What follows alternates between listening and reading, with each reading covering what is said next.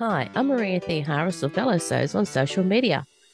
Welcome back to Sew Over 50 podcast on Sew Organised Style. Grab a cuppa and relax with us. Many thanks for the ongoing support from the Patreon community for Sew Organised Style podcast. Your ongoing support every month keeps me developing these podcasts so you and our listeners can hear from sewers from all walks of life. For anyone who sews, the Sew Over 50 Instagram account editors want to see your makes for September. When you post your latest makes on Instagram, continue to use the hashtag SEW50 as well as the hashtag SEW50September, all one word. Currently, there are over 243,000 posts using the tag SEW50.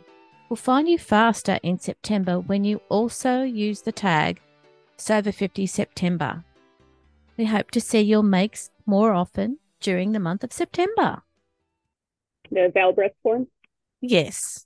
I started making that for my sister in law. She's a breast cancer survivor. She had a double mastectomy. Cassie of Primrose Dawn Designs is our podcast guest. While the sound quality is not great, Cassie's design work and thought in developing the Val breast form this year is new to many people interested in bra forms as an alternative for people living with breast cancer. Previous breast cancer podcasts are on the podcast website. Cassie, welcome to the podcast. Thank you for coming on to it for Sew Over 50. It's a real joy to have you here today. Thank you for inviting me. You're most welcome. Now, where can people find you online? At primrosedawn.com or on Instagram, it's Primrose Dawn Design. Can you talk to us about how you started your lingerie line? I used to design knitting patterns which I did from about 2006 until 2018. And I had to give it up due to some carpal tunnel problems. And I've always loved designing clothes. I used to work in the fashion industry. I have a college degree in fashion design. I had to leave the fashion industry after my husband joined the military. We had to move away from California. I needed a fashion job that was a little more portable. So I started designing knitting patterns. So I had to give it up. Yeah. And I thought, well, maybe I'll start designing sewing patterns. And I had always been interested in lingerie. Even from a young age, I always liked having pretty undergarments. So my husband said, if you're going to design sewing patterns, why don't you just design lingerie since that's what you've always wanted to do? And I said, you know what? I think you're right. I think that's what I'm going to do. I'm going to give it a try. And I had already started sewing some of my own bras. I had found the bra patterns by Cloth Habit and I really enjoyed them. And I thought, you know what? I want to start designing my own. So I jumped right in. And the lingerie patterns that you have, what sizing do you offer? I created my own sizing system, so it, it doesn't really correlate to like US sizing.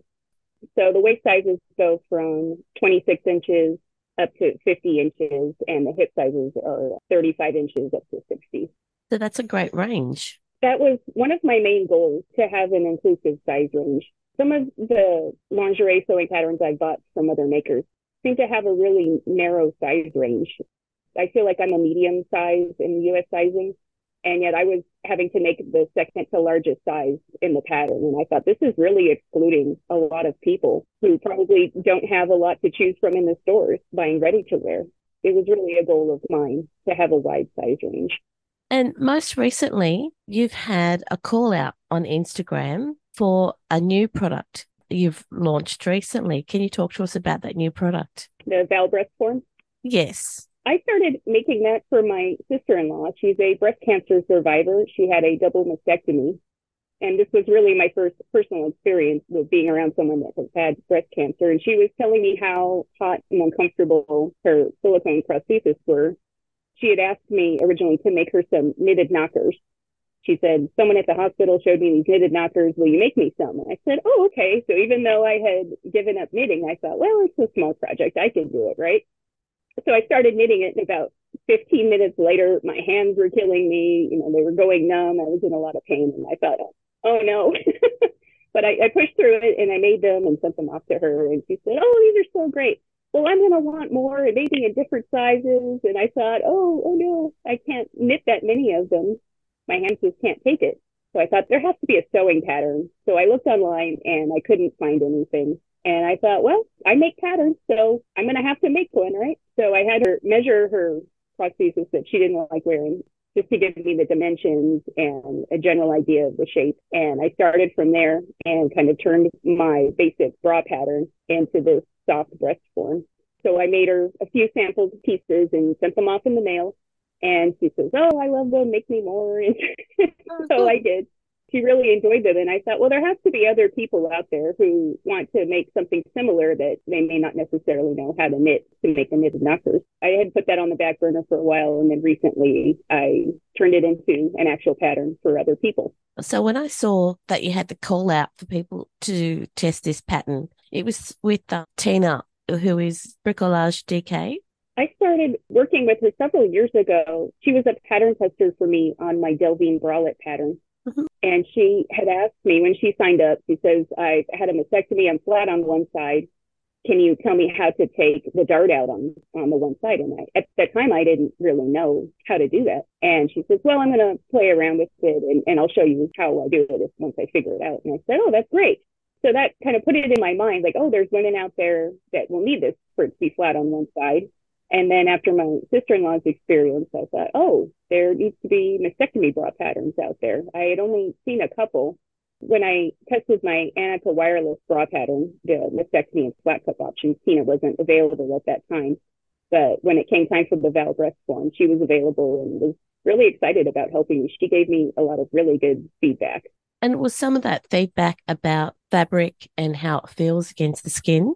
Definitely. Yeah. The ones I had made for my sister in law were just out of quilting cotton. And my sister in law didn't need to have chemo or radiation. So I think her experience was a little different from some other people. She didn't have like the extreme sensitive skin. Yeah. So it wasn't an issue for her. But some of the testers said, oh, if you've had radiation, even, you know, years after your recovery, it can still be really sensitive. So it's important to have really soft knit fabric. So I made some knit fabric just to make sure it still looked okay. Yep. And also there's a, an opening on the back so that the wearer can adjust the level of filling.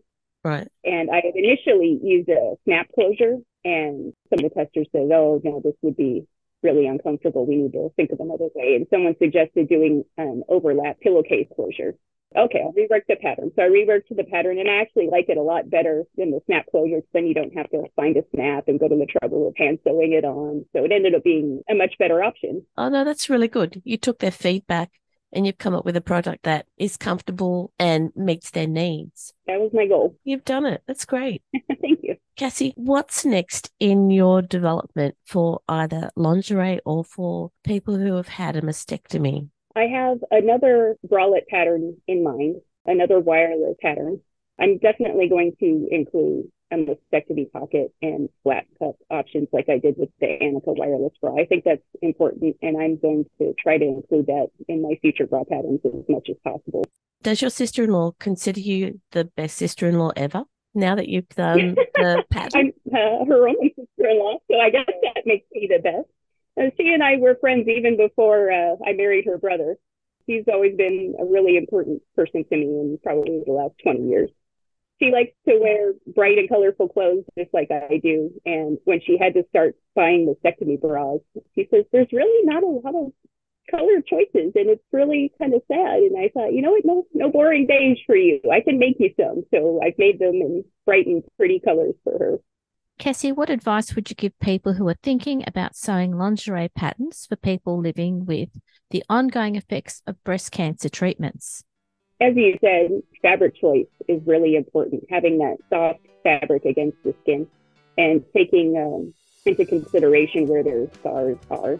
And also, if there's lymphedema, I think that can make a big difference. You know, what feels comfortable in the morning can be way too tight in the afternoon. Exactly. Great. Cassie, thank you for coming onto the podcast for Sew Over 50 today.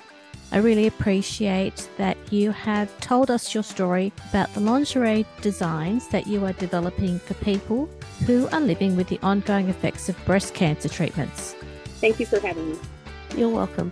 This episode of Over 50 podcast on Organised Style was produced by me, Maria Theoharis, with permission of Cassie, sound by bensound.com. If you want to provide a guest post for Sew Over 50, make sure you direct message Judith and Sandy at the Sew Over 50 Instagram account. You can subscribe to Organised Style Podcast, but with an S, not a Z on all good podcast apps. make sure you go back and listen to our free Sew Over 50 podcast archive. And if you can, consider supporting the production of this podcast on Patreon. Slowly but surely, the YouTube version of every podcast is being published on the Sew Over 50 YouTube account as an additional way to connect with people who are so over ageism. We look forward to joining you in your sewing room next time. Stay safe, everyone.